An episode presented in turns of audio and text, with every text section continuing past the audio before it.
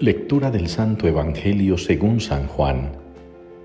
En aquel tiempo dijo Jesús a los judíos que habían creído en él, Si permanecéis en mi palabra, seréis de verdad discípulos míos, conoceréis la verdad y la verdad os hará libres. Le replicaron, Somos linaje de Abraham y nunca hemos sido esclavos de nadie. ¿Cómo dices tú, seréis libres? Jesús les contestó, en verdad, en verdad os digo, todo el que comete pecado es esclavo. El esclavo no se queda en la casa para siempre, el Hijo se queda para siempre. Y si el Hijo os hace libres, seréis realmente libres. Ya sé que sois linaje de Abraham, sin embargo tratáis de matarme, porque mi palabra no cala en vosotros. Yo hablo de lo que he visto junto a mi Padre pero vosotros hacéis lo que le habéis oído a vuestro padre.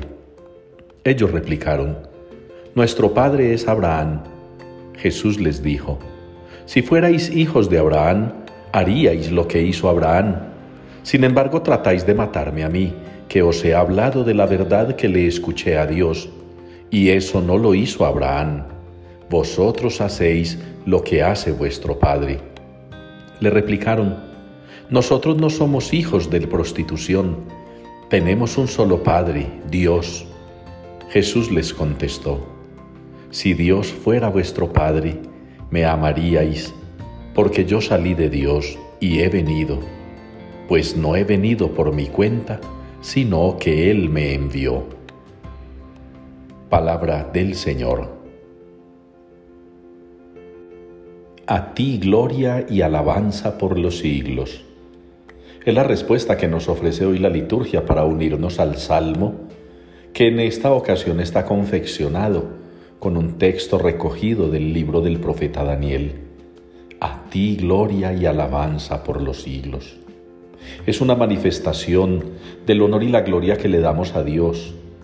El salmista, o mejor dicho, el autor sagrado, pone en nuestros labios esta expresión para que se la digamos al Señor se la repitamos, pero no solo de palabra, también con nuestras actitudes.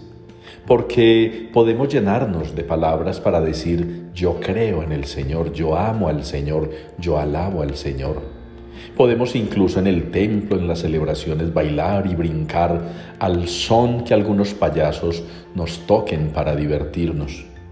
Pero verdaderamente nuestras actitudes externas dicen que alabamos y glorificamos al Señor con cada pensamiento, con cada palabra, con cada obra. Ya en la primera lectura se nos muestra cuánta confianza tienen aquellos tres jóvenes en el Señor, que no temen ir al horno encendido, que no temen presentarse al castigo que les imponen por creer en el Señor y no adorar a otros dioses. Esa confianza los libera de las llamas. Y también en el Evangelio el Señor Jesús, hablándoles a los que supuestamente creyeron en Él, encuentra reticencia, repulsa. Ellos no quieren acogerse al amor del Padre, ellos están aferrados a sus creencias, a esas creencias tradicionales que no son capaces de superar siquiera teniendo al frente al Hijo de Dios. Que ustedes y yo, hermanos, en este día podamos glorificar al Señor que las palabras del Salmo llenen nuestros labios, pero sobre todo nuestra vida. Que no nos contentemos con expresar esa gloria y alabanza de dientes para afuera. Que desde el fondo de nuestro ser salgan pensamientos, palabras y acciones que alaben y glorifiquen al Señor por siempre.